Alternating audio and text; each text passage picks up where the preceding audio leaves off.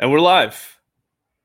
MMA Uncensored Live. We're back, baby. Another week. Uh, first and foremost, I just wanted to give a very quick shout out and a thank you uh, to last week's guest. Uh, we had a great time with Hector Lombard, a lot of fun, a lot of laughs, and I'm, uh, I'm happy that, that we had him on the show. He uh, he he made he made it. He made the show. I didn't have to do anything. It was an easy interview. I had to do no work.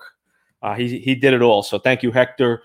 also, I wanted to give a shout out uh, to the sponsors, of course, that make the show happen. Uh, Nick and Nate Diaz with Game Up Nutrition for your CBD needs, for your nutrition needs. Uh, check them out, gameupnutrition.com. Also, Veteran Farms for your cannabis needs, uh, especially, you know, today's Cinco de Mayo. I know everybody's drinking margaritas, but, you know, have a little puff puff too while you're at it. Uh, it's to be uh, it's to be a fun night, but check them out. Veteran Farms. I'm to be scrolling all their information on screen, so don't worry about that. Uh, and also do do us a favor, subscribe on YouTube. We want to get this show blasting out everywhere. Uh, so please, guys, uh, do that for me as well. You can follow us on IG, MMA Uncensored, double underscore for your bare knuckle news, bare knuckle freak, and also my other podcast, uh, which is a lot of fun, a lot of celebrities and uh, and just interesting people in general. Guy Think podcast. Uh, but let's get the show started. Without further ado, I want to bring tonight's special guest on. Two division boxing champion and probably arguably uh, the best boxing analyst on the planet, Paul Malignaggi. Paul. Yo, yo, yo, what's going on? Hey, Paul. What are you doing? What are you doing over there? hey, I see you growing a beard for quarantine. Is that a quarantine beard or what is that? Yeah, it's my. Uh, you know, everybody else goes out to protest quarantine. I, am not getting sick, so instead of protesting and out out there, I'm gonna protest and not shave. Bro, I'm telling you, man, you're gonna you're gonna get stopped at the airport with that beard. I think. Nah, my mother tells me the same thing, but I tell her, "No, ma, I wear I wear earrings. Actually, I don't even have them in now, but I said I wear earrings. So uh, the terrorists, they don't wear earrings. I've gotten stopped before. Like if I grow it a little thick. Mm-hmm. You know, they stopped me. They've they've stopped me actually in England, but not uh, but not. I've never been stopped in the U.S. But in England, it? They what uh, were you doing stopped. that you got stopped? It was just a random thing? Or? Yeah, yeah, like they stopped me and like put me aside and like asked me a few questions. I, I think it was, you know, they they probably worried about like that terrorism and stuff, you know. But yeah. they let me they let me go. I've never been stopped in the US though. Thank God, man. Yeah. Sometimes you don't want to miss your flight, you know? oh, dude, especially especially everything that's going on now. That's the last thing we need. Yeah. I don't even know what's gonna happen now. I mean, First, we got the shoes are coming off, the belts are coming off. You got to take half your clothes off. You got to get stopped, and then what's going to happen next? You're going to get like scanned with the the thing to check your temperature. Now, I mean, yeah, I know, but bro, you know what?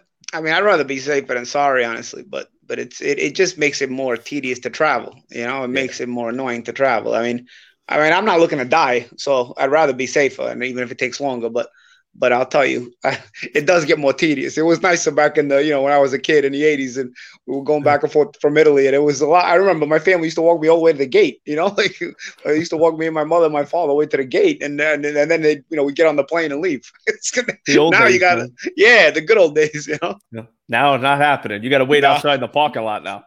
yeah, if you're lucky. You, yeah, you know how it is. Fort Lauderdale. You're in uh, Florida now, right? Yeah, I'm right. I'm Fort Lauderdale right now. I've been here. Uh, I got here. I got here March 9th. I got here March okay. 9th, and I just decided to stay because uh, I got to keep a place down here. But I'm back and forth. I'm always back and forth anyway. But uh, mm-hmm. I, uh, I just I just figured it was no need to go back to New York right now. You know. No, I don't. I don't blame you. I'd rather be in the sunshine too, man. Especially during. Yeah. This, yeah, yeah. I mean, they told me in New York the weather's getting better anyway, so people starting to go out and not listen to quarantine regardless. I, I think that's why they're just going to open up regardless because what are they going to do? No, people don't listen anyway, so you might as well let people go back to work. If they're not going to listen, yeah. might as well let them make money. I just saw somebody uh, post something on Facebook about everybody was watching uh, some, some rocket taking off. NASA was talking about it. Everybody like bombarded this one bridge, and it's like thousands really? of people on this. Like, what are you people doing? Could have been fake. I don't know, but it was like by quick glance. I'm like, huh. I wouldn't be shocked either if it happened. Who the fuck is going to space right now? Why would, would, would you be thinking about going to space when you got better things to worry about? You know, like, they're, they're trying to get away from the murder hornets. Yeah, I guess so. Yeah, yo, bro, was I think I don't know who it was that, that posted that today. It was uh, I don't know if it's what it might have actually been Hector. I don't know, like because Hector hmm. posts a lot of stuff. He did. It was a uh, he did post it right. The bee, the killing the mouse. Yeah, yeah. The, right. You saw that? You yeah. saw that, bro? I don't need that in my life. Who needs that in their life? Where where do these things come from? And they kill bees. They kill they, regular bees too. Where'd they, they come from? These things. It's like a a B on steroid. It's like a B yeah. on steroid. But but if they were always out, how'd they get here? Right? I mean, they got, it, they got into somebody's luggage on the way here. Yeah, now of all times, now you think that's not that's the way that's coincidence, bro. Just, I yeah, I know, right? I don't know. Now it's time to go out, but now you're gonna get killed by a hornet. Come on, that's what I'm saying, bro. You know, it's, and they kill all the bees too. You kill the and other bees, it says, and we, we need, need the bees. It's crazy. Anyway. So what do, what have you been doing during this quarantine since you've been down here? Nothing. I'm just kind of chilling. You know, it's not not a lot to do. Watch a lot of movies. Um, you know, eating some food. You know, I'll go I'll go for a jog here and there so I don't get too fat you know but uh, that's it you know it's not, not not much to do you know but I, but I say you know I'm it's also I'm also blessed that I can be down here I don't have to be stuck up there and you know stressed out or whatnot I, I tell you yeah. it's not stressing like sometimes people are like you know oh we want to go out I want to go out. I get it I get it but I'd rather be kind of I'd rather be bored in my house than bored in the hospital. Yeah. You know what I'm saying? At the end of the day, I also mm-hmm. understand the people that want to go to work and have families to feed. I I just think it's a you're stuck between a rock and a hard place right now between going back and not going back because there's people that have problems on both sides, unfortunately. Sure, absolutely. And now, when you go back to New York, are you in Brooklyn also? When you go back? Uh, yeah, yeah. I got a place in Brooklyn and a place in Long Island. So I'll, you know, it depends on, uh, and depends on where I'm staying for the night, you know. But I have a, I'll stay. Sometimes I'll stay in Brooklyn. Sometimes I'll stay in Long Island, you know. So you're, uh, you're originally from Bensonhurst, like me. Yeah, Bensonhurst. Yeah, yeah. That's where my house is in Brooklyn. I got out in Bensonhurst and then I got a place in Island Park in Long Island. But I still keep mm-hmm. a place in Bensonhurst. My grandparents are in Bensonhurst too, you know. So uh, everybody else kind of left, you know. But yeah, I, I, I, I, including you. I've been down. Actually, August. I've been down here twenty years. Yeah. When yeah. you got out, when you left, it was still kind of all right. It was all right still, you know. But like uh, anybody that leaves now, I almost don't blame them because oh. there's no, there's no, there's nothing, uh, there's there's no feel, there's no Bensonhurst feel anymore. As a matter of fact, no. I uh, I think I was telling you, I tell people I was like, oh, sometimes down here in Fort Lauderdale, they'll actually feel like there's more Bensonhurst characters here than there are in uh in Bensonhurst than oh, there yeah. are in Bensonhurst. It's the sixth borough down here. A lot of people yeah. from New York move to yeah. South Florida. And then know? and then you get like the ones from Boston and Philly and Chicago too. Right. And they kind of they're basically from Bensonhurst too, but like with different accents a little bit. That's you know, it's the same kind of characters. So and Montreal, I, I found the whole cafe from Montreal. You know, no. that was wild too. All uh, uh by in Pompano, these guys from Montreal and you know, I became friendly with them, and they, and they're all basically like New York guys too, you know. Wow. Yeah, it's so. it's it's so cool. Like you get it's cool. It's diverse down here in Florida, which is nice. You get a lot of different, yep. yeah, uh, absolutely different backgrounds, which is really cool. Uh, mm-hmm. yeah, I grew up. Um, I grew up in uh, in Bensonhurst. I lived on Cropsey Avenue for like I don't know, fifteen years mm-hmm. when I lived in New York, and then I moved down here when I was seventeen. Okay, all right. So, so you got you you so you went to high school up there. Where'd you go to high school? I went to Xaverian in Bay Ridge. Oh yeah, Xaverian. You did tell me that. Yeah, I went to New Utrecht. But as a kid, as a as a kid, I lived on a uh, Bath and Twentieth. So I was as a oh, kid. You were like in prime time area. Yeah, but then uh, as a teenager, I was at my grandparents' house on the 16th and 80th, which is right by New Utrecht High School, where I went to high school, or where I was okay. supposed to go to high school anyway. I didn't really end up going that much, unfortunately, but it's where it was. The, my school was right there. Andy Kelly says, "Yes, Paulie." All right, all right, all right. Good stuff. Yes, yeah. sir. So, go ahead, Andy. Good stuff. So talking about Brooklyn, you were recently mm-hmm. on the new TV show Gravesend. Will, Willie DeMeo yeah. is a friend as well. Yes. Yeah, it was a good it was a, it was a good show. Um, you know, anybody from Brooklyn or at least from Bensonhurst, we kind of long for the old days. You know, you we you know, there's not really a lot of characters left. There's not a lot of the dynamic of the neighborhood left. So so when you talk about 80s Bensonhurst, you know, we kind of we kind of relate to that with when at least when I was a, I was a kid in the '80s Benson, so I can remember it vaguely. Um, uh, I was born in '80, so I, I, was basically a kid throughout the whole '80s, and then uh, obviously the '90s. You know, when when you still had your your, your general characters around in, in the neighborhood, probably before the '80s was even better. I don't know, I wasn't around, but but I'll tell you that. I'll tell you what. Um, if you bring up Bensonhurst in the '80s there's a lot of great stories, a lot of uh, a lot of cool people, oh, yeah. and um, and uh, you know I, I, think the Gravesend is basically something that takes place there because unfortunately you could not make a show about Bensonhurst now. There's there's not your general characters are basically out. You know what I'm saying? Yeah. I, I, you maybe you had more crime and you had a little more rougher, but at the same at the same time, I think a lot of successful p- people came from old New York. I don't I don't necessarily. 100%. I don't necessarily think like the new New York is going to create more more successful people. I think actually successful people move to the new New York, but they're not produced in the new New York. Mm. You know what I'm saying? So I think the Bensonhurst. I mean, ben, just in Bensonhurst alone, besides myself, you had even big bigger stars. I mean, you had like Scott Baio was from uh, Bensonhurst. He went to Xaverian too for a year, yeah. and then he moved to yeah. LA. Yeah, as a matter of fact, you know who else went to uh, Xaverian? Uh, uh, Chris Mullin, that former NBA player. Yep. yep. I remember when I had my orientation for Xaverian. I went there. They had this whole video, and Chris Mullin shooting free throws from behind his back. You know. Yeah. No, he funny. was nasty, bro. He was yeah, nasty. He was. I think now, because then he went to St. John, so he was total New York. Um, I think uh, I think now he's coaching St. John's actually. I think I think Chris Mullin's coaching okay. St. John's now. Yeah. his his brother was our uh, our basketball coach. Oh, was he? Yeah. so they, yeah. they kept the connection the whole time. Kept, yeah. They still have a good basketball program though. I remember because I remember my uh up in New York, my barber's my barber in New York. Uh, he uh shout out to Is Carlo Carlo is uh he uh he um he was uh uh he has a kid who, who got uh, basically they give you like scholarships over there like they give it like they try oh, to yeah. sign you for like their basketball program you know not even college and they were they were trying to pick him up I think he's going there now I think he uh, his son is actually on the team now at Xaverian. I got Adam in here. Uh, he he watched the show. He said, "Why did they kill you, lad, on the show over a bird? That was fucking." That's how. That's how I know. Uh, that's how I know Adam. Oh, that's my boy Adam. I know Adam. Oh. that's my guy Adam. they killed me over a bird. I know. I know. I saw that. Dom- Dominic, you were uh, Dominic. You were, yeah. How'd you get casted for the show? It was just Willie called you and said, "Hey, yeah." Willie just show? hit. Willie just hit me up. He said, "I think I got a good character for you. It would really fit you well. You play him well." Um, yeah. And then, uh, and then the character winds up being some kind of lunatic. So I started wondering what if I, if maybe I don't come off so normal to a lot of people, you know. So, so, so, uh, but uh, it was actually fun to play. It was fun to play the role, you know. Uh, it's just, then you got. I, I didn't, I, didn't I don't want to give it away, but you got you. you I didn't last in the garage, but at least I got I, I, I, was basically one of the main beats of the first show, so it was all right. You know, it was cool. Yeah, well, I was at it. Was that your first time in a show? Or? No, I mean I've okay. done like I've actually actually was in Blue Bloods in one episode. Oh, cool. um, I was in a show called uh, Lights Out, which was a, a, boxing show about ten years ago. Holt McCallany was the was the main character. Oh, cool. And it was a boxing show, but only lasted one season. It had great and mm-hmm. great. It had gotten great. Um, great great preview ratings, but then uh, when it actually was on, like I guess a lot of people weren't watching it. But I was in the mm-hmm. last episode of that show as well, hmm. and then I've done like still small shows, like uh, and then I've, I've, i was in a Nintendo commercial in 09. I don't know if you remember when the new Tyson's Punch Out came out. Well, it wasn't Tyson's Punch Out anymore. But when the new Punch Out video game came out for Wii, I was I was I was Little Mac in the commercials. Like I would be like, yes, I do was, remember that. That yeah. was wild. That was wild, bro. Because I'd be like watching like MTV or something, and it, I'd, I'd, all of a sudden the commercial would go on, and it would be me, you know. So yes. it was, it was that commercial played on TV for like a good month, you know. So that was pretty cool. I do and, remember uh, that. That's crazy. And then there was, uh, I've done a couple like B, little B movies, you know, independent movies and stuff. So I've got mm-hmm. a little bit of experience. I just never, I just never kind of chased it because I'm not really the kind of person that Hollywood is gonna love.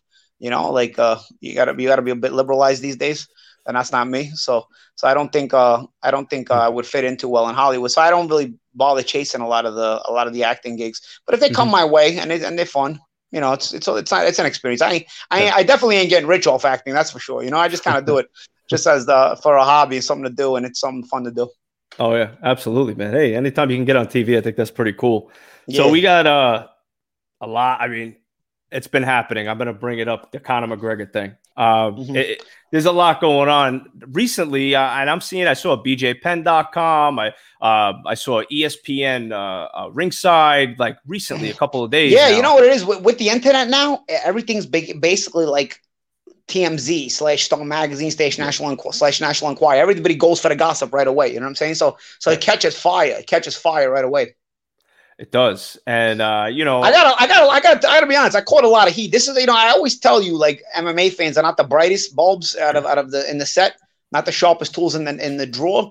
Uh, but but I'll be honest, I, I was actually surprised at how many were dumb enough to actually think that interview where I'm wearing the red hat was like recent. They were they were coming at me like I said that that interview was like three years ago, bro. That interview was yeah, like when the when the when it ha- when, when, it, happened. happened. Right. Yeah, when it happened. I, which mm-hmm. is what? How long has it been now? Like couple of years, two, three years. So like I was like, yo, these people are dumber than I thought. Like I was like, you know, you you've seen this interview for sure. They've seen this interview because they they they they were all over the interviews back then. You know what I'm saying? So you you, you you're reacting to an interview you've probably already seen, like like you like you like it just happened again. Like this is like WWF style fans, you know what I mean? Where like they know it's fake, but like they keep on going. You know what I mean? Not that the kind of wouldn't be for me, it's fake because it's not, but but like they, they got excited all over again. I thought it was pretty funny, you know. Yeah, uh, some people like caught it. You know, I saw some comments of like, "Hey, this was from a while ago," but you know, we're we're building up the episode. We want to. Oh, of course, sure... oh, bro, you got to do what you got to do. Of course, one hundred percent. But, like, but I was, I and plus for me, I was getting a kick out of it because for me, you know, it's like whatever. You know, you're gonna tell, you're gonna say what you're gonna say about it, but for me, I the people getting riled up. Like honestly, I, I think if I if I um if I bad talk these people's mothers, I think they'd be they'd be less offended. Some of these people, the way they get offended, I think I could talk bad about their mothers and they'd be less offended for, so, than, than, than for a guy who they don't even know. Like, th- th- think about that. Why do you think? Why do you feel that way about the MMA fans? Like they're they're not bright. Because or... because you know what? I'll tell you what. I remember before the whole Conor McGregor thing, I was the one who was actually really lobbying. I was the only non MMA guy who was really lobbying for uh, MMA to get the uh, the um the uh, what is the Ali Act, the Ali Act, in, in, in, enacted for MMA. You know, I remember there was guys like Cung Le, Randy Couture. They were obviously pushing for it. You know, and I remember on my social media, even on my Twitter at the time, I was pushing some stuff too. You know, like I was making my own comments. If I would get interviewed and asked about it, I would make sure I I spoke my thoughts because I really felt that you know fighters in general need to be compensated uh, in a correct way, in the right way. You know, and and I think with the Ali Act, it sort of allows a promoter or a company in this case, because in MMA and MMA promotions they're exclusive, uh, not like boxing, but. And, and I felt like it gave an opportunity for a guy like Dana White to create a monopoly. You know what I'm saying? And I know he's been fought on that, but you know, it's so I, I felt like with with the Ali Act, you know, you're kind of you're kind of giving people an opportunity to make more money because you're seeing all the books. You have to see all the records. I mean, these guys in MMA in the UFC, essentially, you have to take what you get and that's it, you know. And yeah. and even if you're a major star, you know, you're not going to really, you know, you, you, don't really have a say because yeah.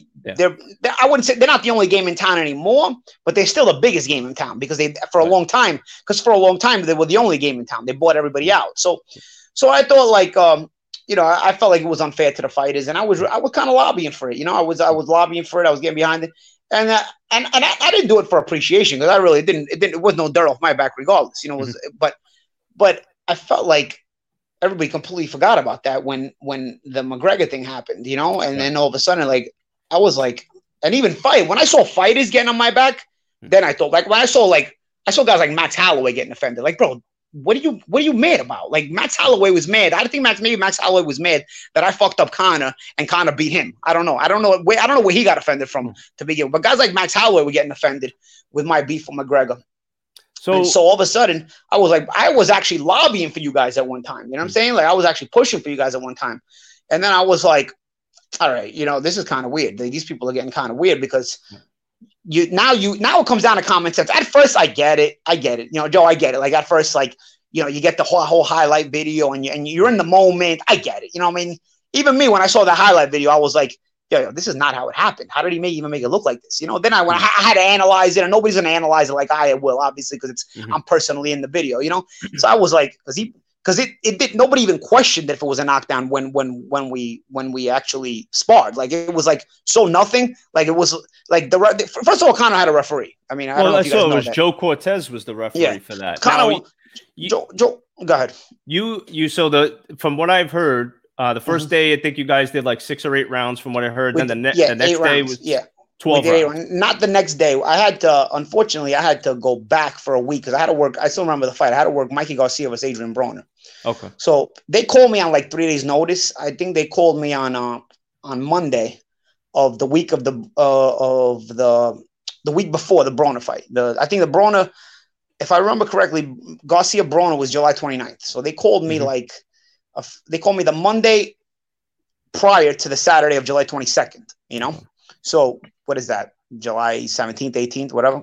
And they wanted me to there in a few days. And I, and I remember I told them, I said, uh, I said, uh, um, ironically, ironically, you know who called me, who works for Conor, was uh, uh, Jerry Byrne. And Jerry Byrne is actually Adam's cousin. Adam basically disowned his own cousin because he knows the real deal. You know, wow. like Adam, my boy, that was that left the comment. You know, yeah. so so he won't even talk to his own cousin because he knows the deal. You know, so Jerry hits me up and I was friends with Jerry's brother at the time, you know, uh, Dean. I used to train with him in LA, you know. So I obviously I had a, I didn't have a relationship with Jerry, but Jerry was kind of like the the correspondent to me because of the connection I had with Dean. So Jerry called me on on the Monday, and he's like, "Yo, we need you to come. We need you to come spar." And he hadn't called me honestly in like in like a month, maybe even more than that. You know, like at 1st he hit me up, said we're thinking about having you come spar.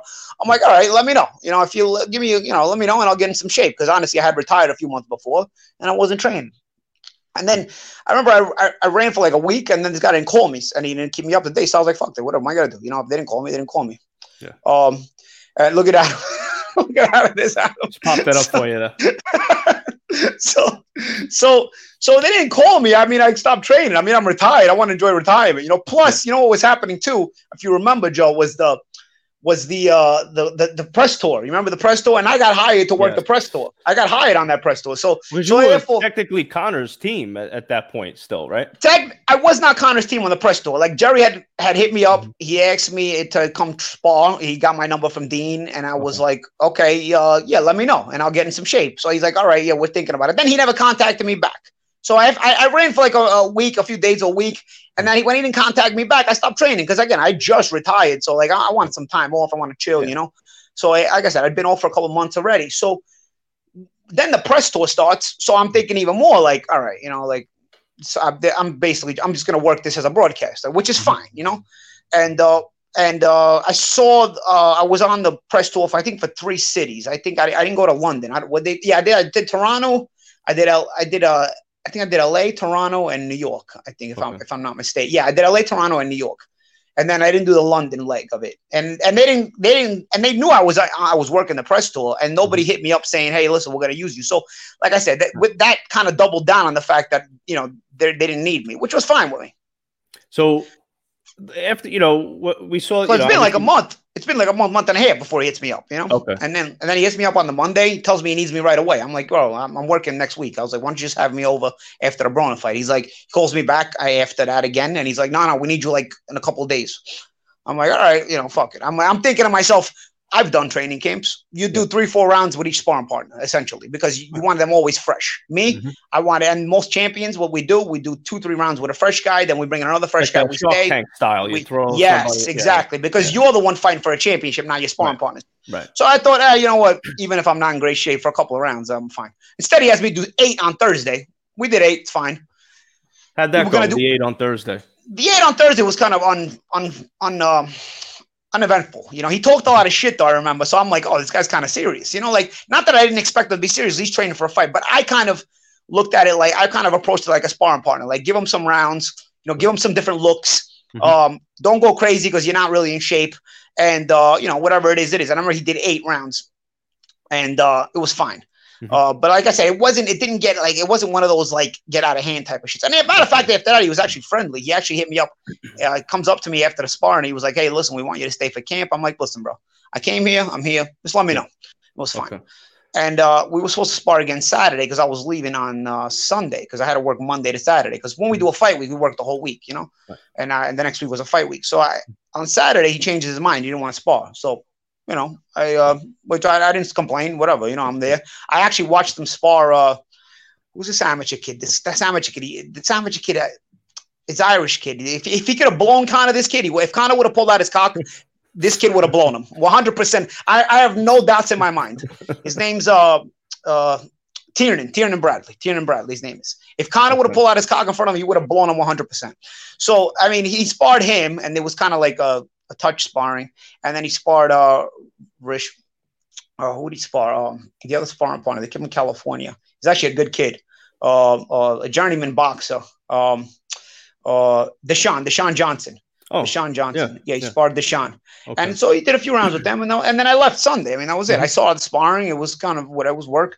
And I remember uh, with Deshaun, I remember the work because you know I, whoever didn't spar has to work the corner. I remember with Deshaun, like Deshaun taking it way too easy on him, mm-hmm. and I was kind of pushing him, and he wasn't giving me he wasn't giving me like anything anything I was telling him.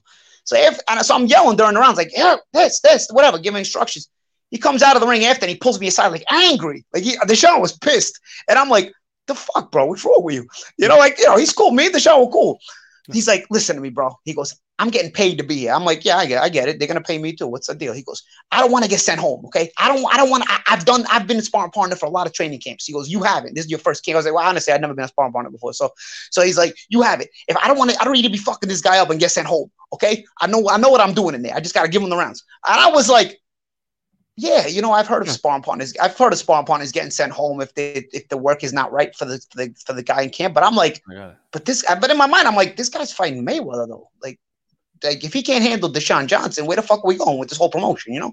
But I was like, all right, whatever. And I left Sunday, and I was gone all week, and that was it. So, so then I came back, and you know the story. Yeah, so you know you're in the ring. Obviously, we only saw that little clip. Joe Rogan made a mm-hmm. good point. Joe Rogan said, "Well, you know, why would they just show that one clip if you really got your ass beat for 12 rounds? Why don't they show more stuff like a one minute montage of just different looks and you don't even have, you know, the, the best, the best is not only doesn't he have a one minute montage, because even a one minute montage for 36 minutes, you can probably find it, except if it's got to do with Conor. Conor probably doesn't even have a one minute montage in those 36 mm-hmm. minutes. That's how bad he did. But, but I'll tell you, what really would prove it if you could give you if you could give yourself like 20 seconds consecutively of any round. Pick any round and give yourself give yourself 20 straight seconds. Don't edit it. Don't change mm-hmm. the camera angle. And don't go jump to another round like they did with the footage they did. Just give me 20 seconds straight of any round. And he and you won't find a single dominant dominant cycle of the of 20 seconds straight of him. You won't find a single one. Like so he mm-hmm. needs to like take a clip of him here and a clip of here which is what he did the the, the left hand that you guys that you see landing in that clip mm-hmm. is not from the round where I trip up. It's from a different round. If you notice, he he, he hits me with that left hand and then he kind of pushes me into the ropes, and then I, I kind of fall into the ropes and the and the tape cuts to when we're in the center ring because it goes to a different round. Mm. So in the in the in the center round in the in the in that clip, which is another three four seconds, nothing's landing. Nothing's landing. And you can tell the difference in sound because when he lands the left hand, you can hear the sound of the left hand landing. Besides, mm-hmm. obviously, you can see it. Nothing sounds like that when I go down. It's all like leather sliding off my shoulders and, and you know, grazing. Like you can tell when leather lands and when leather slides, you know, because we got Vaseline on. Mm-hmm. The the portion of video where I'm going down, everything's sliding. There's nothing, there's nothing landing there, you know. So it's kind of obvious. And I thought, like, okay, this is great to sell it, whatever. I get it. I, I'm, I was pissed. Obviously, it was great to sell it. But I and I knew he wasn't going to show the full spar. Remember at first what they what they they sold everybody as we're going to show the full spar after the fight. We don't want Mayweather to see what we're going to do, as if it really fucking mattered, bro. You could watch Mayweather train every day, you're still not going to beat him, you know. Yeah, but, but but best. what uh but what but they said, oh, we're gonna release it after the after the camp, and I was already telling people, bro, they're not gonna release anything after the fight. You know what I mean? There's no way they're gonna release it because Mayweather's gonna fuck him up. What he's gonna do? Release a sparring session where he got fucked up too? Like it's gonna be a bad look for him. So there's no there's no shot at him releasing this video. What about so, Joe I, Cortez? Has anybody talked to him about it? Joe Joe is kind of on a Joe is kind of I guess on a on a gag order. He didn't Joe listen, Joe Joe didn't want to burst anybody. Joe didn't want to talk too much because Joe had also signed the, the NDA and he got paid. And I didn't I didn't even take my money when I went the, when I when I left, you know, because I didn't really need it, you know, like and honestly I was so turned off. I'm like, I'm what the fuck am I gonna take your money for? I'd really be so, interested to hear what Joe Cortez. But Joe won't talk. Joe won't. Joe won't talk. Joe won't. The people that I, I I know somebody. I know I know somebody that was uh, that manages um, Guido Vianello and mm-hmm. um, and uh, uh, the other heavyweight from uh, from England. Who's the up and coming heavyweight from England? He signed to Frank Warren. I forgot his name. Oh, Light skin black kid. Uh, light skin black kid. But anyway, he manages, he manages them. His name's Sam Jones. And I, and Joe Cortez was up in camp with them. And he told me, Joe, he'll tell you, Joe told him the whole story. You know what I'm saying? And he was fucking laughing about it. Like, bro, Joe told me the whole story. But publicly, Joe won't talk, you know? But wow. Sam, but Sam came up to me, he goes, Bro, Joe told me the whole story. He goes, You fucking that guy up. I'm like, Yeah, but Joe won't say it publicly, bro. So I'm kind of it kind of answers me out, you know. so so he was laughing. I would love you know, to talk to him about it, man. Oh, Sam's a character. You gotta find him on Instagram. He's like Sam Jones, you know. Uh, Cool. He's a character. I don't know if his name is Sam Jones on Instagram though, because honestly, Jones is kind of a common name. So, but I follow him. I'll, I'll send you. I'll send you his page. Okay. But yeah, yeah he's a he's a, he's a character himself. But anyway, he's managed a few fighters, and uh, he's friends with uh, Tyson Fury too as well. So they were all up in the camp together It was all heavyweights, and Joe was up there, and uh, he was telling me at their conversation they had and shit. But uh, but it was funny because besides all that, the only other person that was there that isn't gonna shit on me because everybody else was like his boys is uh Deshaun. Deshaun, ha- if you notice, Deshaun hasn't spoken about it because he doesn't want to get Nothing. on their bedside because yeah. they paid him because yeah. they paid him. So obviously he doesn't want to burn his bridge. But at the same time, he knows the truth, so he's not going to speak about it. Everybody else, everybody else is there to blow him. including his trainers. They're all there to blow the guy. So like they weren't, they don't actually train him. You know, they, they, they, they, it's like a blowjob session. It's like a porno session. You know, they, they stroke him. You know, like like basically like let him feel good, stroke his ego, tell him he's great, all this other shit. It was the weirdest. It was the weirdest camp setup I ever saw in my life. Because this guy then would post videos like when he's running on the treadmill on the water and he's bicycling like 20 miles. So obviously, you know, like you want you know from a conditioning standpoint, he's getting in shape. You know, like Right. Which is why there's no excuse for him getting tired in the fight. He's getting in shape mm-hmm. from a conditioning standpoint, but your mind makes you tired. When you're weak mentally, of course you're gonna get tired. You know. Yeah, I was gonna That's ask you in the ring, like, did you notice any power from Conor when you were in the? In he hits like he hits like a grown. Listen, he hits like a grown man. I can't tell you he hits mm-hmm. like my sister because you know it's like no, no grown man hits like my sister, but but you know, like, because I was a couple times where I was like, yeah, he hits like my sister. Listen, he's a grown man. He, you know, when a grown man hits you, it, but it wasn't like wow power. It wasn't like I've I sparred guys. I've done a lot of sparring in my life. I've done mm-hmm. thousands of rounds at so many different fighters, and and you know, only, and especially with 16 ounce gloves and a headgear, there's gotta you gotta have like really really special power to right. to really get somebody's attention. Not that they ever feel good because they don't, but you gotta have mm-hmm. really special power to get somebody's attention. And Conor mm-hmm. didn't have that special power, but he hits like a grown man. You know, it's it's fine. I mean, listen, that left hand on the video that were that were uh, that he put out, mm-hmm. that's in round 12. That's in round 12, and and I'm kind of tired in round 12. I'll, I'll be honest, 11 and 12, I was actually really tired because I wasn't even in shape. And I'm the fact that I went 12 rounds kind of speaks for itself. The only way I'm going 12 rounds is if, is, is if I'm the one in control, you know. Mm-hmm. regardless, if uh, uh, 11 12 i was still kind of tired and he hits me with that left hand around 12 and and you know you see it didn't you know it didn't really do much you know he mm-hmm. pushed me off to the ropes i was tired but but then like i said then the clip changes to a different round but but uh nonetheless you know it wasn't like a, a this this this unbelievable power. It wasn't like this mm. whole like, but you know, he's a grown man. You know, you you get in there, you work, and he's a grown man. And mm. you know, when if he lands a good shot, you know, you're like, oh, you know, it's it's a good shot. But um, he wasn't landing very clean, very much. You know, he only landed yeah. a, a, handful of left hands in twelve rounds, mm. and uh, maybe uh maybe a couple uppercuts. You know, on the but honestly, every time I would get close to him, he would hold because he, mm. you know, MMA guys, I guess uh, their their their instinct is to grab when it's close range. You know.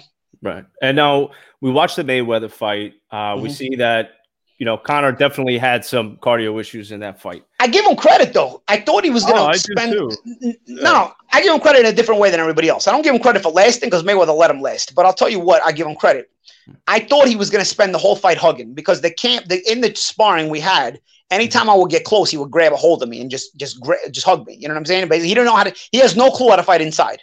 So anytime I would get close enough where I was planning to bang him a little bit, uh, he would just grab me. So we were basically boxing on the outside. And let's face it, Conor McGregor is not out boxing Paulie Malignaggi on the outside. I, I, I, spent my whole career boxing on the outside. But that's you know, his only ability was to box on the outside. He couldn't really uh, uh, box on the inside, so he just hold a grab a hold of me. So I was actually worried when the fight came that he would get himself disqualified for holding too much, you know.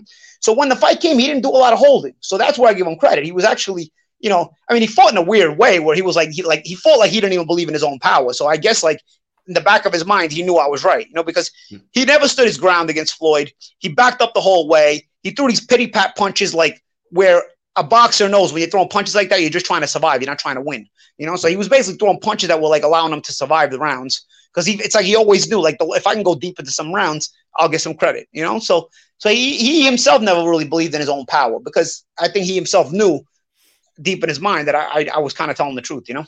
Hmm. So about, when, about his power. So did you did you feel that his cardio was better when when he was in the Mayweather fight, or when you guys were sparring the twelve rounds? No, his cardio was basically the same. It's just with me, I couldn't push the issue as much as Floyd because I wasn't in shape. So basically, the reason I, the re, I'll tell you the reason I was able to go twelve rounds in that kind of shape was because I controlled the pace. So basically, I would land the shot or I would land the combination, and usually I would follow up with like another shot or, or, or, cut off the ring and get get in your face and punch, throw more punches. Right. But I can do that when I'm in shape because follow up attacks are basically for guys that are in shape. You know, mm-hmm. in reality, when I was landing shots in that sparring, I was using it just to give myself a break because Conor would also wouldn't attack. You know, like he would attack in spots. Okay. So I was I, I couldn't push the issue as much as I wanted to. Otherwise, he would have got stopped for sure. And even in the sparring, he would have got stopped because his conditioning issues were always relevant. Mm-hmm. But um, at the same time, my I, I had conditioning issues uh, if I'm in that camp, and so I used any shots I landed to kind of give myself a break. So it wasn't that fast of a of a pace sparring session. It was like spot good spots, no spots, action spots, no spots, action spots, no spots. But that's basically the only way I was going to go 12 rounds. For me, for me personally, I devised it that way so I could go 12 rounds. You know, for him, he's the one that's supposed to be in shape. He should have probably pushed the issue, and maybe he actually would have stopped me, just on conditioning alone. Because mm-hmm. fuck, who the fuck makes a sparring partner go 12 rounds? I've never made any of my sparring partners go 12 rounds. Right. So he could have probably stopped me had he pushed the issue, but he didn't because I guess he had his own conditioning issues. So let's say Paulie Malignaggi, Conor McGregor trained for a boxing match. A fully trained Paulie Malignaggi versus Conor McGregor, 10, 12 rounds legit. He gets stopped because mentally he's too he's too mentally weak. He gets stopped because I also know how to mentally pressure you and cut the ring off and, and break you down. Like watch my fight, for example, with like um, Zab Judah. For mm-hmm. Zab is a southpaw, much better southpaw than McGregor, by the way. I'm coming forward, but I'm not always attacking. But I, I'm mentally trying to break Zab by by cutting the ring off, staying in his face, even if I'm not attacking mm-hmm. physically all the time. Basically, you do that to Conor. As a matter of fact, I was in a locker room with Floyd after the fight, and I mm-hmm. told, I asked Floyd, I said, bro, what was up with you not cutting off the ring? What, what was that about? He goes, bro, I had to. He goes, if I cut off the ring, I'm going to stop him in a few rounds. He goes, I needed to, I needed to give a show. I was like, wow, wow. that's fucking wild. Uh, because if you cut off the ring on Conor, his own panic is going to make him even more tired. But Cole Floyd didn't cut off the ring. He just followed him around the ring. And Floyd obviously has experience to cut off the ring. You watch all the fights, he cuts off the ring in spots, you know? So so I was like, wow, by not cutting off the ring, it gave Conor escape routes to last a few rounds longer. I was like, wow, this is wild. I, I, and the whole time, even when I was in camp and Deshaun's telling me like he can't attack him that much, all these things trigger thoughts in my mind like, wow, this was a hundreds of million dollar fight. These fans are all dumb enough to have bought into it to this extent. I was working the fight, so even after the camp was I was I left camp, I couldn't shit on the guy the same way because my boss was like, listen, bro, we gotta sell pay-per-views. So you gotta kind of play it in the middle. So I was like stuck between a rock wow. and a hard place because I'm like, this is the biggest joke fight I ever I ever thought of in my life and yet I can't shit on it because I work for the company that's producing the pay per view. So it's like wow. I was stuck. You know? So it was what it was. I got a question from Andy Kelly. Said, uh, Paulie, what round would you knock McGregor out in? Um, no, I, I, I, I, could listen. I, I know I'm not a big puncher, so it wouldn't be about a, a, round. I just think my the psychological aspect of it would break him down, like cutting off the ring, uh, landing my shots, obviously in my spots, cutting off the ring. He'll eventually just kind of give himself away. You know what I'm saying? And, and right. then I can I can I can up the ante a little bit, take more chances, and, and start to stop him. So probably wouldn't be an early stoppage. I don't think. You know. But I think I would stop him just because Conor doesn't like to be uncomfortable. I, I, I pulled his card and he and he proves me right every time. He doesn't like to be uncomfortable. He a fighter is a fighter even he, whether he's dominating or whether he's uncomfortable. You you, you mm-hmm. bring the fighter in, out inside you. That's why all this shit about Conor, like oh I, am not talented, I'm obsessed. You're not obsessed, bro. You're a bullshit artist. As soon as you get in your ass kicked, you're looking for a way out of the fight. You know what I mean? Mm-hmm. You're a, you're a bully. You know what I mean? If you're doing good, you're all right. If you're not doing good, you're looking for a way out of the fight. Did you watch the Khabib fight, Joe? Yes, I did. My brother does jujitsu. My brother's a brown belt in jujitsu. My brother brought out a good point, okay? Because in, in boxing, I can tell when somebody's surviving and somebody's fighting. My mm-hmm. brother said everybody thinks he had a good first round with Khabib because he nullified him. He didn't, but my brother's jujitsu. My brother goes, he didn't attempt a single offensive jujitsu move in the whole first round. He basically fought the entire first round, survived, and trying, trying to prevent Khabib from submitting him. So he, you fought, you you talked all that shit. You you threw some through a bus. You you talk shit about his family, his country. Mm-hmm. and you come out around one and you start surviving from the first second of the fight. You don't even you. So you knew you weren't gonna win from the first second of the fight. And then basically everybody bought your bullshit, and they still buy his bullshit. If somebody. But I love, I love pulling his card. Like I said, I love when when I catch somebody being a bully. I'm from Brooklyn, bro. When somebody, when I, when I, when, when I know somebody's bullshitting or, or throwing wolf tickets, I'll fucking pull your card right away, bro. Because I know who I am. Well, let me ask you this: if uh, if the opportunity arose, would you accept a, a boxing match against Conor McGregor? Only until I'm 40 years old, and only if it's winner takes all. Because now you got my name dragged through the mud so much that he can't that he can beat me, and I, can't, I don't have a chance. That the winner would have to take the whole pot. And I don't mm-hmm. think people understand because I saw a comment the other day saying that wouldn't be that much because uh, Cerrone or something like that. I'm like, first of all, the Cerrone fight, if winner takes all, that means he gets Cerrone purse and his own purse. Right if if I don't know I, I don't know if people understand what winner takes all means. So winner takes all means the winner takes the whole thing. Now commissions won't allow winner takes all, so you have to make like a sort of a deal where where the loser gets fifty thousand dollars, you know what I mean, or twenty five thousand dollars. So that's basically as close as you're going to get to winner takes all because yeah. by commission rules, both fighters need to be compensated. So so basically, the entire pot goes to the winner, the exception of maybe twenty five thousand dollars. The loser gets a twenty five thousand dollar purse. You know that we can do it like that, and that's realistic. What Winner takes all is not realistic, but twenty five thousand dollars only to the loser, and the rest of the money involved goes to the winner. That's realistic. That's the only way he's getting the fight at this point, because at this point he's uh he's got everybody convinced. So he's got to he's got to he's got to put that on the line. So uh, which is why it'll never happen, mind you. There's no shot it'll ever happen. Hmm. That's why. Go ahead. No, the uh the recent also recent rumors aside from you know Paulie Malignaggi and Conor McGregor, they're talking about Khabib and Conor, you know, going mm. going head to head. Um, again, so yeah, what what are your thoughts on the you know what are your thoughts on that fight if that fight happens? I mean, everybody, like I said, everybody saw the first fight. He basically fought it to survive. I mean, if you want to mm-hmm. watch a, somebody with a journeyman mentality against somebody with a champion mentality, We've already seen that in the first Khabib McGregor fight. You know, Khabib fought with a champion mentality. He fought to win the fight. He fought in a, he fought aggressive, and you could tell he had victory on his mind. McGregor fought with a journeyman mentality. I don't know if you guys have journeyman in MMA, but in, in boxing, there's those journeymen who kind of come in and give you rounds and, and just try to survive and try to give you enough rounds to where they, they look good so they can maybe pick up a check this night and then maybe pick up a check the next month against somebody else, you know?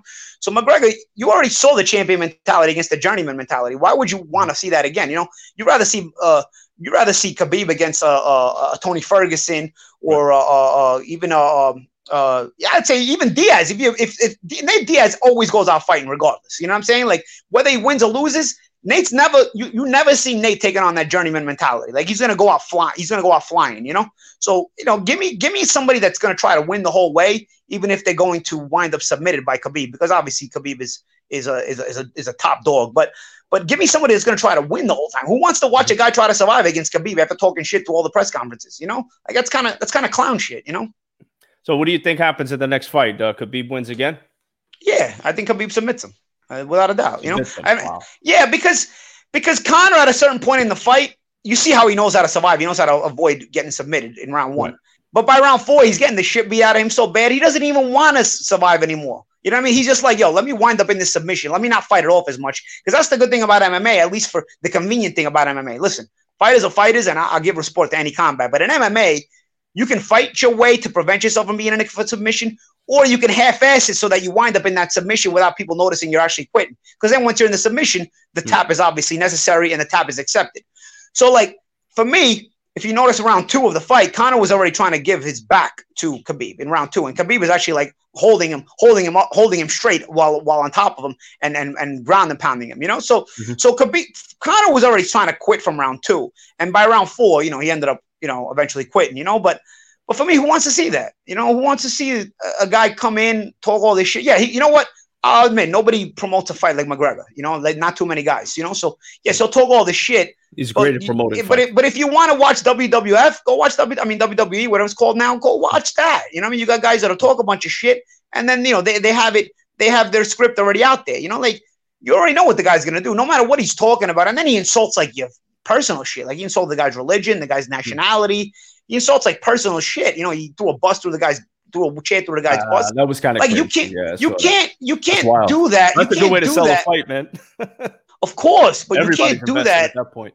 Yeah, of course, but you can't do that and then and then bitch up in the fight. Like you know, you got to take it. I'm telling you, you. I don't know. If, yeah, you probably saw that Khabib spit at him when when they stopped the fight. You know what I mean? Like you see oh, Khabib's yeah. like head go forward. So, right so, after that fight. So so so you don't think that Khabib, even if he would have beat him, would have respected him as a man if Conor would have took his beating like a man instead of trying to quit right away? You know, like the, yeah. even in victory, even if you don't like somebody, there's a respect factor there when you know they manned up and they fought you to the end. You know what I'm saying? Like after all that shit, this guy looked for a way out from round two on. You know, like you can't respect that. That's that's punk bit. That's punk bitch shit. You know, like that's that's tough. It's tough. Hmm. So I appreciate your insight on that. I wanted to actually ask you a couple of. I'm going to bring up some names. So I want I want yeah. to get uh, first thing that comes to mind when I throw these names at you. Okay. Tyson Fury. Uh, best heavyweight. Best heavyweight. Yeah. Yeah, yep. he's he's he's amazing. For, for that, me, for me, I mean, I've I've I've said I thought I thought so before the, the second Wilder fight, but I hmm. thought in the second Wilder fight he really cemented himself. And I and I and I like Joshua, and I think Wilder's also among the best heavyweights in the world. But I just don't think anybody beats Tyson Fury right now. For he moves for a much like a much lighter guy yet he's a six nine guy. You know what I'm saying? Like Crazy. it's very you you know you, you got these big cumbersome heavyweights in this generation, and it's a lot of them don't move very well. I mean, I remember uh, uh Valuev, if you remember, like about a decade ago, he was about seven feet yeah. tall, but he was very cumbersome, very clumsy. Remember when Holyfield fought him? Yeah, and Holyfield, I, they could have they could have gave Holyfield the fight. It was that close, you know. Like yeah. Valuev, Valuev the size of a big fighter will will intrigue people, but but right. the problem with being that big is you're not you cannot be that athletic. So Tyson Fury's like he breaks the mold. Like you're never gonna see a guy that big be that athletic again. I don't think it's possible. I honestly, if you would have told me before I saw Fury if that's possible, I would have told you, nah, that's impossible. No, you got you can't be that big and be that athletic. So so to have Fury be that athletic and then be that big, he, it's it's too much to deal with even for heavyweight. It's like he, he's like in his own weight class essentially. You know, he's too much to deal with. Yeah. What about Mike Tyson? Mike Tyson, uh, for me, was one of my favorites as a kid. Obviously from Brooklyn, myself. Uh, I always have a theory about Mike Tyson uh, for for '80s kids anyway. You know, when you're a kid, you're very impressionable. You're very, uh, uh you know, er, things really stand out to you. There's certain things as I was a kid, you know, certain people, uh, Michael Jordan, Wayne Gretzky, certain people when I was a kid, Diego Armando Maradona, if you're a soccer fan. Sure. Um, uh, you know, Hulk Hogan, you know, Mr. T. You know, there's certain people, Rocky. You know, let me tell you people, something, brother. Yeah, you know, so like when when when you're a kid, there are certain things that are imp- more impressionable to you. So I was a kid during the Tyson era, and I'm talking about kid like from seven to like ten, because before that you're too kind of too young to be be too to be understanding. But seven to ten, you start to kind of understand things. You really don't, but you kind of start to think you do. So I saw Mike Ty- the, the Mike Tyson monster era from from when I was seven to ten years old. You know what I'm saying? Like that was like so for me for me, I think I'm always going to be biased towards Tyson because of that. And I think anybody in my generation will be biased towards Tyson because the, the spectacle that he was for, for kids. He was like a superhero. You know what I'm saying? Yeah. Maybe that's what McGregor is for a lot of these guys today. The problem, the problem with McGregor fans is a lot of them are adults, so you don't get that excuse. Like you start to realize when you're like 15, 16 that all right, you know, maybe maybe there's you know there's no Superman, but we're gonna respect them anyway. Like you know, if you're like seven to ten years old and you came up in the McGregor era, I I I'll tell you, I can see you looking at him like like I saw Mike Tyson. But like if you're like 40 years old and you're looking at McGregor like that, you maybe I don't know, maybe you're gay, but not, not that I'm saying anything's wrong with that, but I don't know. You know what I'm saying? Like, I don't think a grown man can look at things like that, you know? But yes, Mike Tyson for sure had that impression on me. What do you think about the rumors of his comeback, 53 years old? I think, you know, I don't think it's a bad idea if he does like some exhibition fights. You know, like people saw the pad work Tyson did, and I, impressive, obviously impressive for a 53 year old man. But one thing you that that is not great for you when you're older is your ability to take punishment. And obviously, if you're boxing and you're boxing for a long time, uh, for a lot of rounds, you know, your ability to take punishment throughout the rounds is a, very much diminished than when you were in your prime, you know? So yeah. I think Tyson would be be fun to watch for three, four round exhibitions. Yeah. But I think after three, four rounds, he'd be, you know, it, I think it would be tough even on Mike, regardless of how impressive he looks at the combination punching, because boxing, you also get hit back too. You know, in fighting, you get hit back too. So I think your ability to take the shots back, it kind of diminishes. Mm-hmm. But yeah, man, you know who wouldn't want to watch Mike Tyson for three, four rounds? Especially the people, especially the people that didn't get to watch him like I watched him, like like we watched him, like you know, like like that you were in that era. You know, you only heard about him. You know, you probably be curious. You know, so it's it's pretty cool just to see the the three, four rounds because because I'll tell you what, you can always see video, but there's nothing like waking up the day of a fight when you don't know the result. You know what I'm saying? You can yeah. always watch YouTube is amazing. Even my when I watch Ali, but I always wonder what it must have been like to wake up the morning of an Ali fight. You know, or yeah. I know what it's like to wake up the morning of a, of a Mike Tyson fight when he was in his prime. It was like you're buzzing from the morning on, bro. You're like you're going crazy already. You know, like especially as a kid, or even uh like I said, I'll give him give McGregor that credit for the MMA fans. You know, to wake up the morning of a McGregor fight, uh, for those MMA fans that were like that, they're diehard MMA fans. You know, it's like you're buzzing from the moment the moment your oh, day starts. You know, yes, so yes, it's, so, fight, it's not like fight week, man. It's yeah, so so so yeah. I think like you know for those people that didn't get the experience of a Mike Tyson, I mean, is it going to be the same? No, absolutely not. But you know, it, will be so it'll be a little taste uh, of a, of a of a Mike Tyson exhibition. So I I, I wouldn't have, I wouldn't be against seeing it if Mike wants to do it. What about uh, BKFC president David Feldman? I'll tell you what, man of his word, honorable. You know, for me, everything Dave promised me, we got it. He he's got his own thing going, and, he, and he's running a good show. Um, I think he's grown the brand. Mm-hmm. He's uh he's he's made strides, and he makes the he makes the effort. You know, he makes from the moment I saw Dave, he was trying to get me to fight. You know, like and obviously at first I wasn't I wasn't going for it. You know. Mm-hmm. Then when he signed Artem and all that, you know, there's a whole beef behind the McGregor thing and everything, and it was like a chant. And I'm like, and he presented to me, and uh, uh, I might have even asked him about it actually. Um, I just thought I just saw all the all the pieces coming together. Like this will be a wild promotion. You know, this will be like you know what, and, and and Dave obviously knows that too. So uh, um, uh, I, I give Dave credit, man. Smart guy. That's great, man. That's great. Uh, what about uh, Dana White? Dana is, I'll tell you, Dana's not a dumb guy. Um, I, I, mean, if I call him a smart guy, I'd be complimenting him, which kind of I don't want to do. But but he's yes, he, he's smart, but he's smart in, an, in an evil way. You know what I'm saying? When you're smart in an evil way, you kind of fucked up. You know what I'm saying? I don't know if anybody knows the, the story of the UFC or how it was. You know, like yeah, I don't know if you heard the story of how he bought the UFC or you know the yeah, whole story. You are, I don't know. I don't. Do, do, the fans at home know? Because everybody thinks like Dana's this genius. It's not really genius. He kind of moved in on a power move. Why, why don't you? Why don't you let the fans know? Okay, so so the original owner of the UFC, we don't even know his name, unfortunately. At least I don't. And he mm-hmm. owned this company that was basically just tanking, you know, because they couldn't get it okayed in like the big the big state the big states, you know, like Nevada, like New York. New York actually didn't okay MMA for a while, uh, but you could they couldn't get it okayed in basically Nevada where you needed it to really take a push push off and and jump, you know. And uh, he was putting these shows on it in these uh, nondescript places, nondescript states that didn't have these commissions that could push these events. So this guy, he's losing money. He's losing a lot of money, bro. He's basically hemorrhaging money, and you know, he, I, he came up with this brilliant idea, but he doesn't have the connections to make it happen. And because Vegas, the Vegas Commission will not okay him. So, mm-hmm. I the Fertitas at the time were on the were on the board. The the Fertitas, the guys that money guys behind Dana, they were on the board, and they were. I guess they were part of the reason. They were part of the people that were denying this guy from getting a license in Nevada. They were probably mm-hmm. part of the part of the whole uh, operation. But what happens? You know, they they get Dana to approach him about buying it. The guy's hemorrhaging money, gives it up for nothing, two million dollars, obviously. And what happens? The, you cannot own a company and then and then still be on the board. What happens?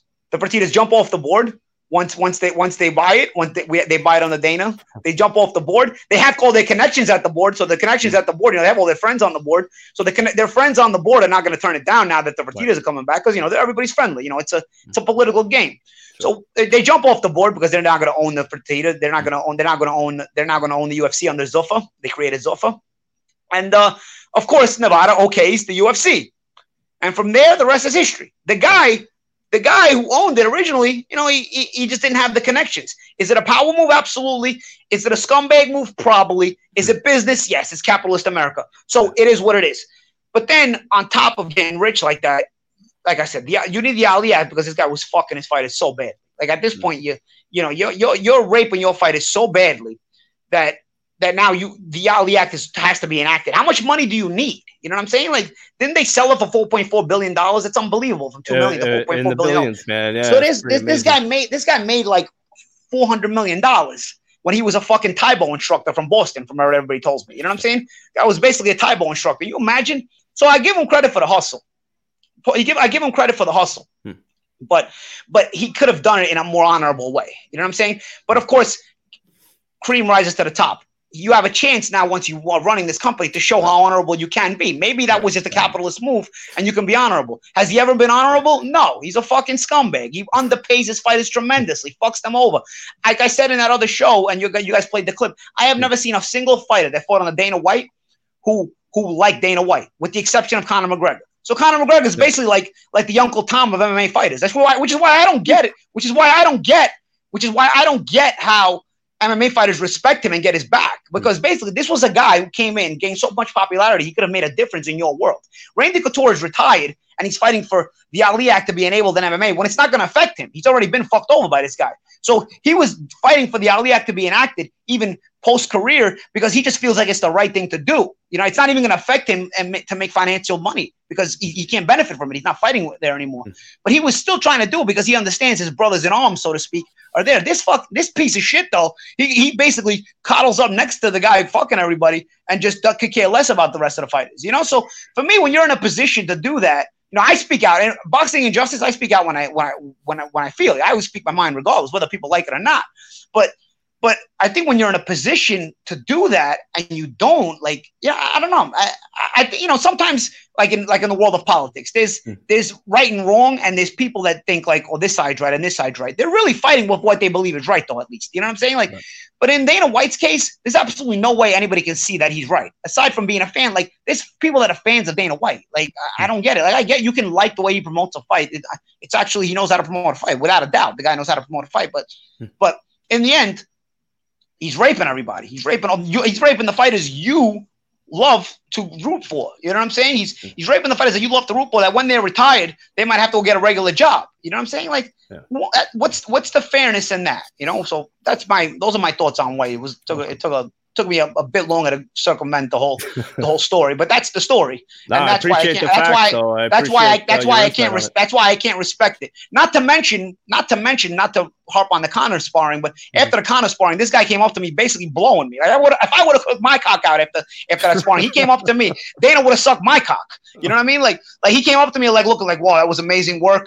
You know, thank you for coming here, even on short notice." Like it was like, and like I was like, yeah, you're welcome. You know, like I don't really want to engage the guy in conversation because I, I always thought he was a shady guy to begin with. Plus, I don't have to. But but I was like, this this guy went out of his way to come up to me to thank me for coming here and like basically started blowing me. Like like I don't like you, bro. Get the fuck out of my face. Now I like him even less, obviously, because then he personally insulted me. But like, who the fuck likes you, bro? Like, I don't fight for you. I don't have to respect you. Some of these fighters, obviously, they're under contract with them. They have to be careful the way they speak around, bro. I don't have to. Care, I don't have to care about anything, bro. I, I, I have a job regardless. You know what I mean? I make money regardless. I had a good career regardless. You know, so so you're not affecting my my money. I can I can I can speak about you the way I want to.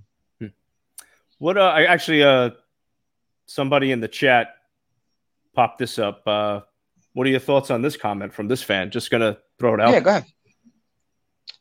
Um, yeah, I mean it's it's uh I think people. Uh, this is this is what I call like a, a McGregor groupie or fanboy because uh-huh. McGregor, up until if you remember, I mean, I'm, you you keep up with the MMA media. Up until like a month ago, McGregor was mentioning my name. If you remember, you know, he was talking about boxing, yes. he was talking about Pacquiao. So McGregor actually mentions me more than I mention him. I, I, every time I mention McGregor, it's more of a retaliation. So consider this my last month's retaliation because I have not yet responded about last month's comments McGregor made about me. And mm-hmm. anytime I think I, I bring up McGregor, he's already spoken about me prior. So actually, okay. get off my nuts, buddy get off my nuts and, and, and stop and, and, and wipe the cum out of your face, out of your eye when Conor when Conor gives you that facial so that you get a clearer picture of the whole thing because that's what you're doing. You got to stop blowing the guy. Woo. Paulie Malignaggi, raw and uncut, uncensored. Oh, yeah. That's a good thing about these podcasts, right? Yeah, that's why I like doing the podcast, man. I, I prefer to do podcasts, man, because you yeah. can say whatever you want. You don't. You don't have the uh, what? What's that? What is that thing that uh, controls the radio? What? What is that? What is that organization called? I forget. You don't have to deal with them. I don't give a fuck about them. that's why I do the podcast. It's just better. It's more freedom. We can do what we want. yep, absolutely. What's, so, what's coming up for you? I mean, right now, nothing to tell you the truth. Yeah. I mean, I'm just I've just been chilling. I've been in Florida for uh, I got I got here March 9th, so I've been in Florida for a while. Um, just chilling. Um, I I spoke to my bosses last week, and they said that uh, maybe uh, in July, maybe they're going to be fights because they made a good point. They said yeah. even if quarantine was to end the earliest mid May, and the fighters aren't able, are not able to train for a fight. You know, you might be keeping in shape, but training for a fight is different than keeping in shape. You got to spar, you got to yeah. actually do a physical groundwork.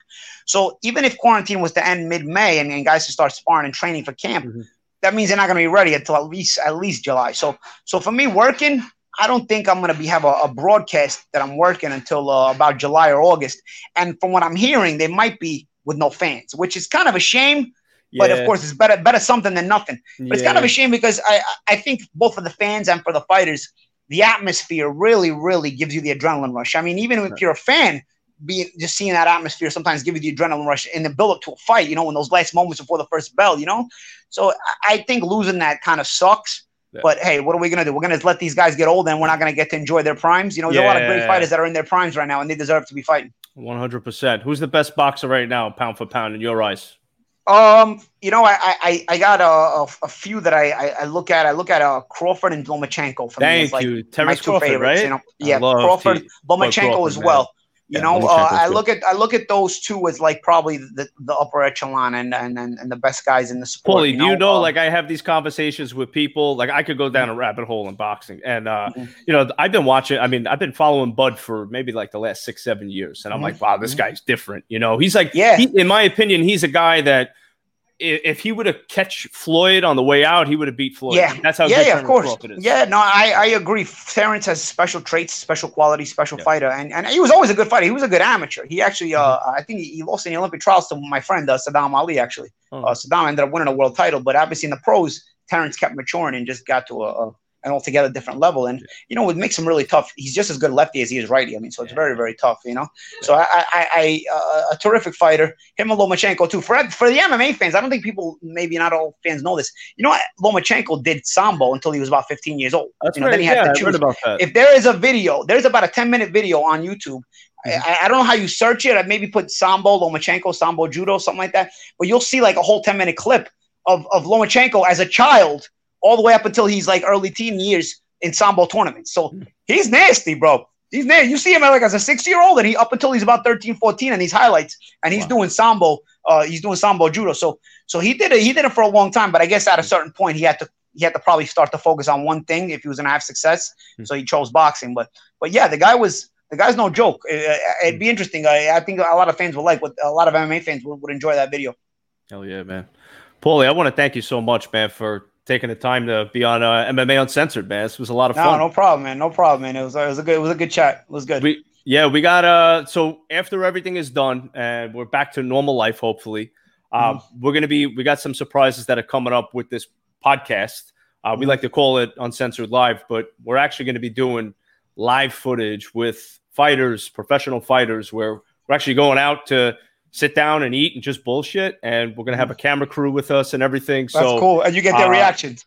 yeah, just hanging out. You know, just hanging Yeah. out. So we'd love to That's you know the best way when you're just kicking Yeah. it like that. You know, you get the most natural reactions. Yes, so uh, you know, you're you're definitely on the guest list, man. So I'd love to have Yeah. you on that. Yeah, absolutely. Are you guys only in Florida? You guys gonna go all over the place?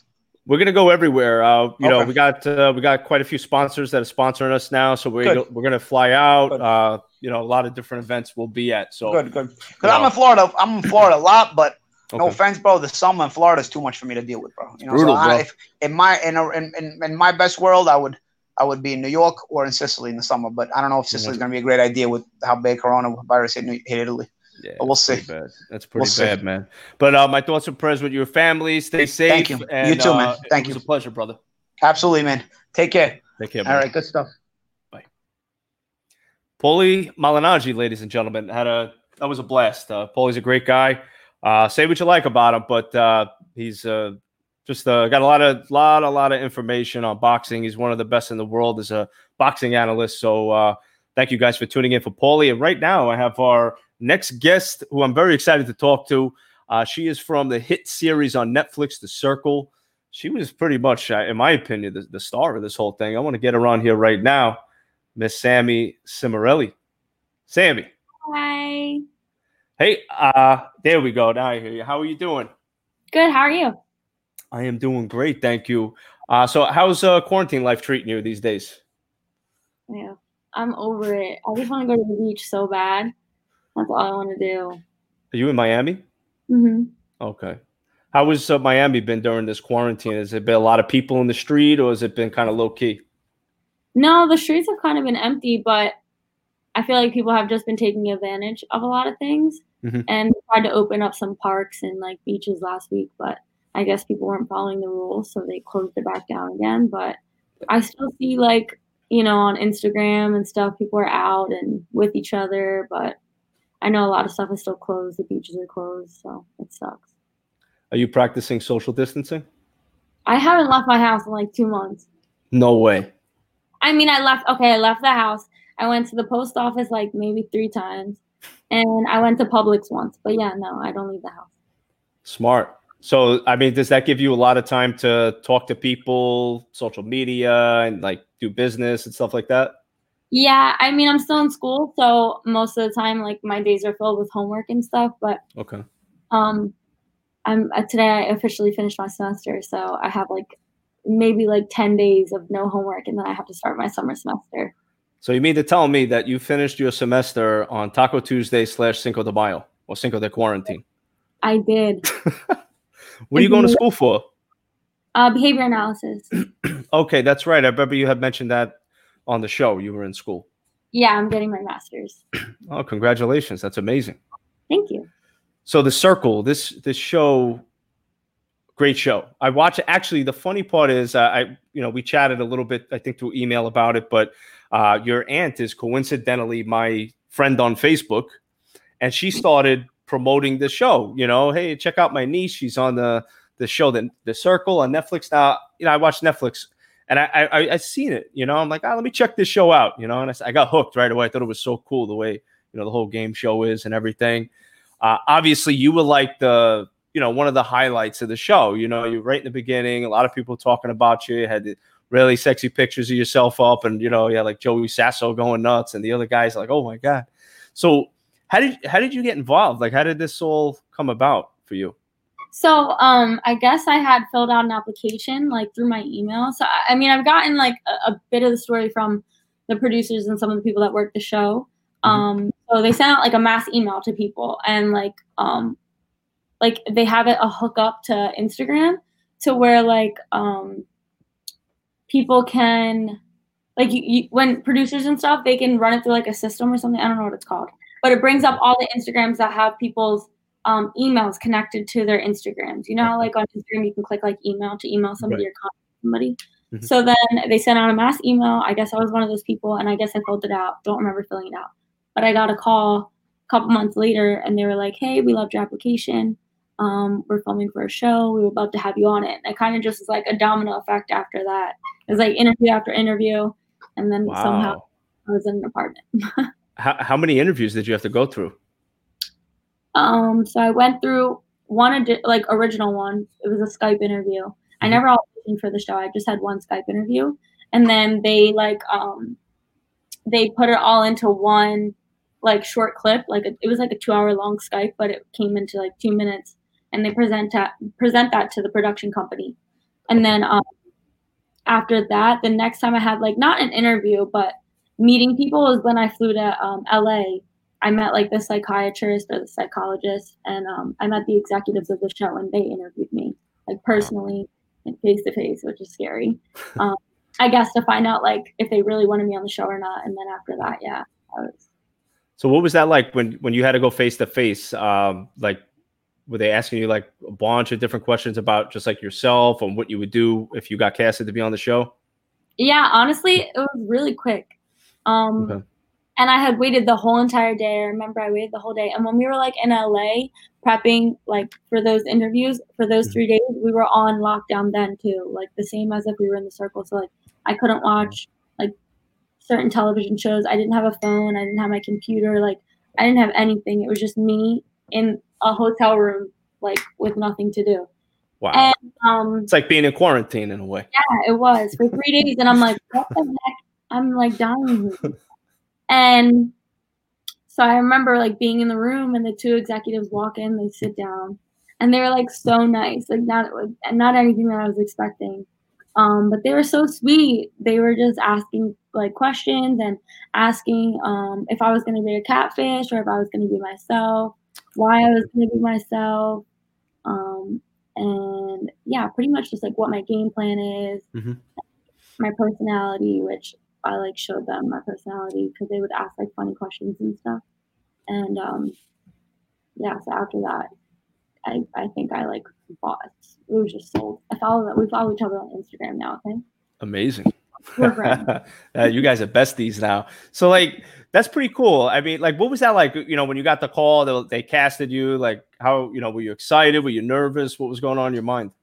So actually, um, I found out like three days before flying to London, or like four days before flying to London. Um, and I was so what they what they have you do is like you have to mm-hmm. sign a bunch of like legal documents and stuff, of course. Okay. And um, I they make you go on a Skype call with one of the producers, mm-hmm. and they read you the entire document. You know how long and annoying that is? It's like forty five minutes. Like uh, yeah. And I have to answer like it's quick though, but like they try and make it as quick as possible, but they have to record the call and everything to show that like we're agreeing to this, you know, because it's intense. I can imagine like people probably are like going crazy now with quarantine and stuff, but the circle is way different. Like you can't leave at all. You can't even go outside. Like you can't open the doors. You can't open the windows. So you have LED lights on at all times. Like it's so much harder. Everyone's going through now.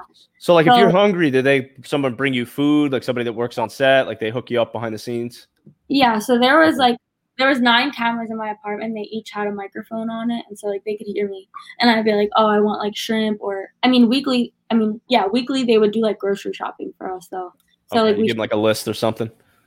Yeah, I would give them a list of like stuff that I want, And then like if I wanted certain stuff, like they would just bring it to me. Liquor Um, too. Like if you want a boost, they get you that too. I mean, So- that would have been the first thing on my list. Since it was uh, filmed in the UK, Mhm. like they're very different. They're not into like you know how like US drama shows they're kind of like really like a lot of drama and like it gets a little bad. They're Oh. not like that in the UK. So our show is that's why our show is so nice and like sweet and um like it had drama but wasn't like nasty drama. You know what I mean? Right. Yeah. It And was more like for the game. Yeah, and they didn't want us to be drunk or like you know act out and be like Not like the Jersey Shore, basically. Yeah, they didn't want it to like be distasteful. Is that a word? Yeah. It is a good word. So they were they didn't want it to be like that. So they would allow like two beers a day Okay. or like um the party, like the dance party that they had.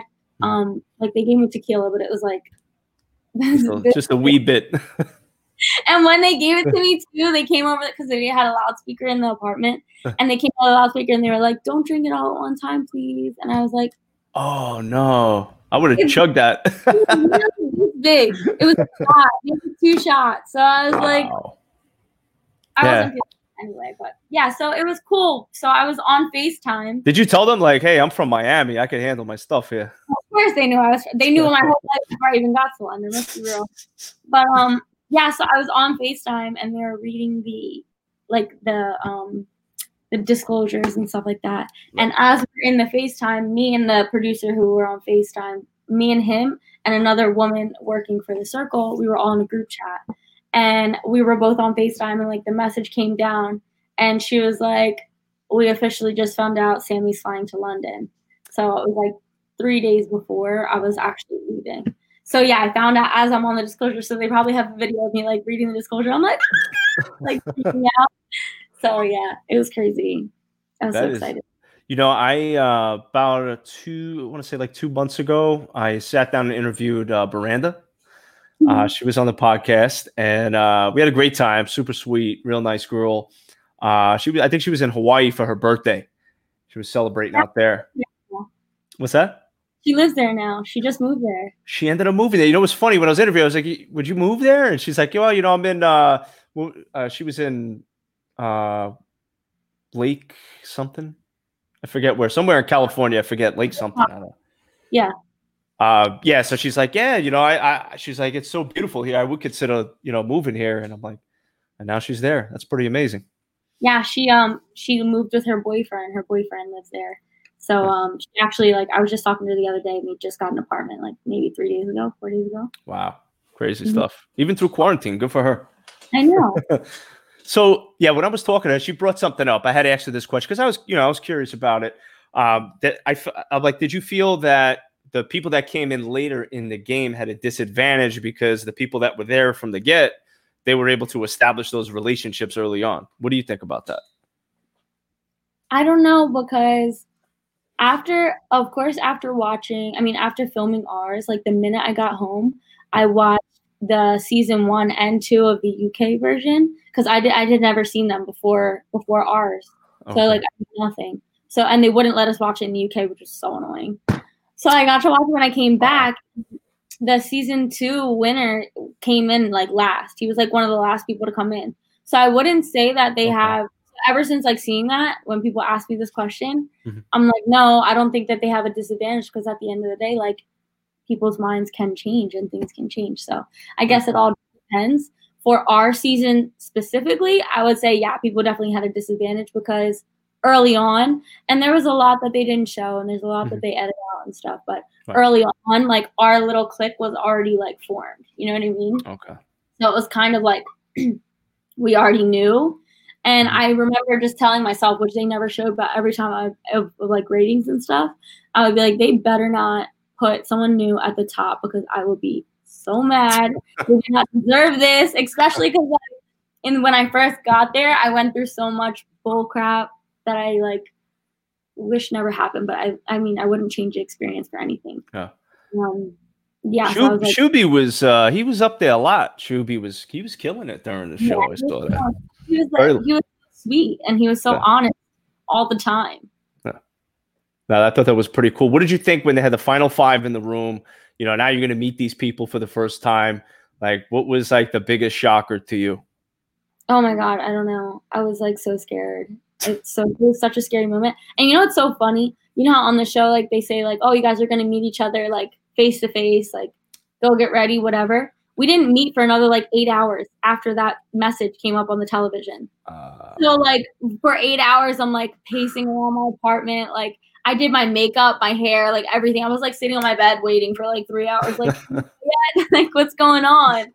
And um, so it was just, it was, it was just a mess. But yeah, I was so scared. I was so, so, so scared. And the first person I see when I open the door is Shubham. And I look yep. at him, and so like I smile or whatever, and then he tells me it's Rebecca. Like I didn't really get to guess. He was like Rebecca, so I was like, oh shit.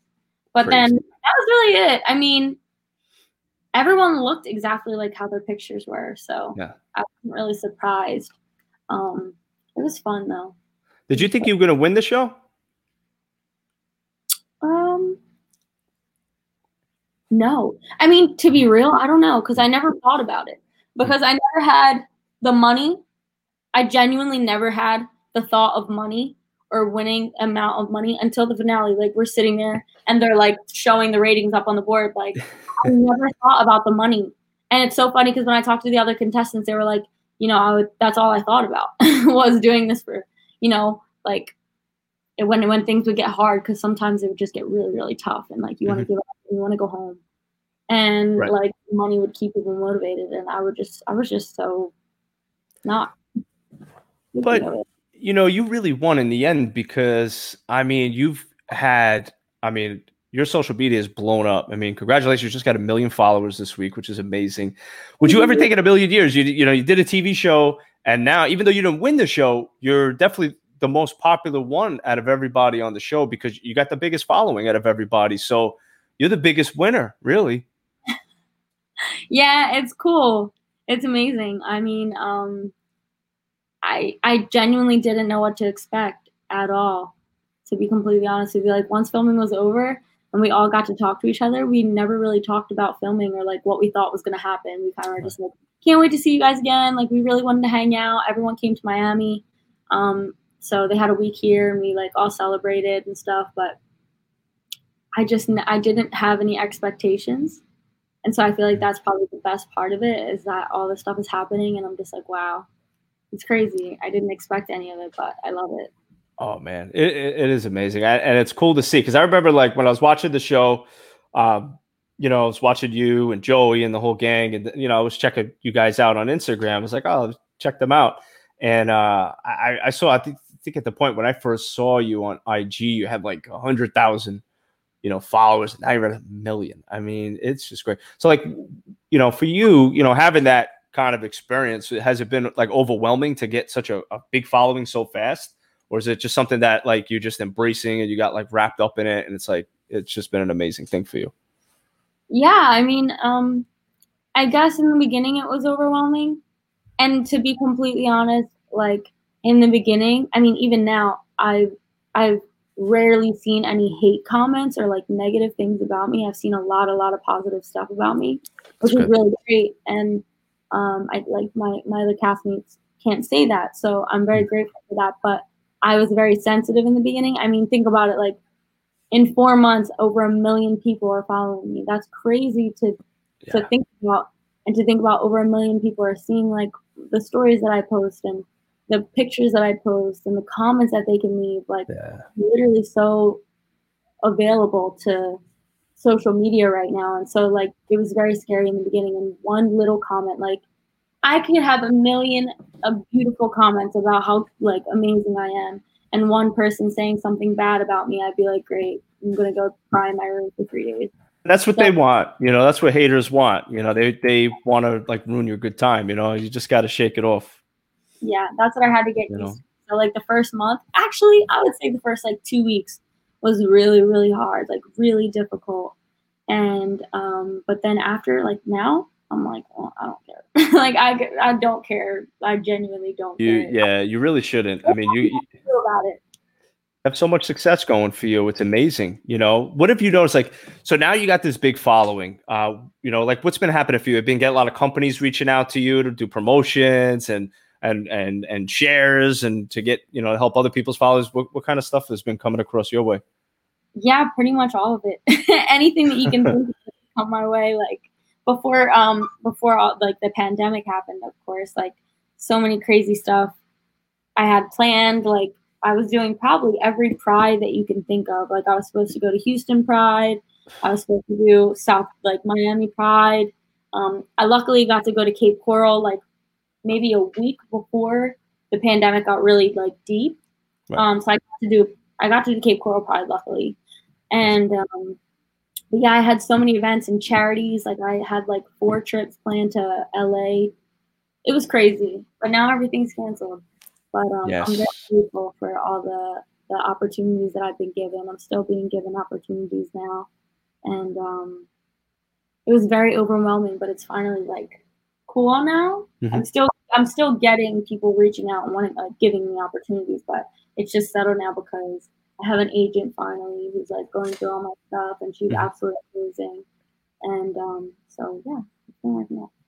So now you got all this great stuff going on for you. You know, got the big, you know, you're on this great show, got a huge following, got all these opportunities. You're going to school, get your master's. I mean, I think I, I commend you for that. I know it's a lot of work. I do it myself, so I know what you're going through. We're going to school full time. I go to school full time myself too. So, oh, yeah, uh, yeah, I'm actually going for my master's too in information technology management. And uh-huh. uh, yeah, so I'm doing the online school, working a full time job, doing the podcast on the side. So you know, I know how it is to be busy. So oh. I can speak your language for sure. um, I don't have the million followers though. But uh, so now, like, you know, do you have anything like coming out the gate, like after all this is said and done? Do you have anything that's lined up right now? Uh, well, I just dropped a bunch of merchandise, so that's going like really, really well. I was not expecting it to go as well it has been. Um, so I dropped that. I have more like um things coming out. We have some Pride uh, merchandise that's coming out soon and some other like outfits. And um, so that's probably what I'll be working on now. And that's really it. I mean, I'm oh, I'm also uh, hosting. I'm one of the hosts for um, Pride this weekend. It's Florida Pride, so all the um, all the like cities are kind of coming together, like Palm okay. Beach, Miami Beach, um, Fort Lauderdale. Like we're all coming together, and they're hosting a huge live Pride um, so we're going to be doing that, and I'm so excited. That's going to be so fun. Oh, that's awesome! You got to let me know, and I'll I'll share it through my feed so so people know yeah. how to check that out. For sure. That's amazing. So, um, um, now now that you you said you had an agent, so like, uh, is your agent like booking you for like acting stuff or TV stuff, or how how does that work? Uh, see, that's the thing. Like people think because of the show, I'm an actor, but I've never right. acted a day in my life. Like I'm not an actress. I, I mean, I would love to do it. I would love to like take acting lessons and stuff, but I've never done anything like that. Um, so no, I haven't been doing anything, and I'm also still in contract with Netflix until uh, next year, so I can't do any TV. Really? And so now, like, did they? Are you going to do something else with Netflix, or is it, or, or, like, do they have like little jobs that you do like for them, like TV spots? No, or I would love to do that. Um, but yeah, I don't really know. I think it's just like a no television contract, of course, unless like Netflix wants me to do something for them. But um, so my agent pretty much does like the promotions and collaborations throughout my Instagram and my social media. Okay. So like, he handles like my Instagram, my Twitter, and my TikTok, like all that stuff. That's awesome. I'm gonna need one of those. So it's crazy. It's too much work. I love her.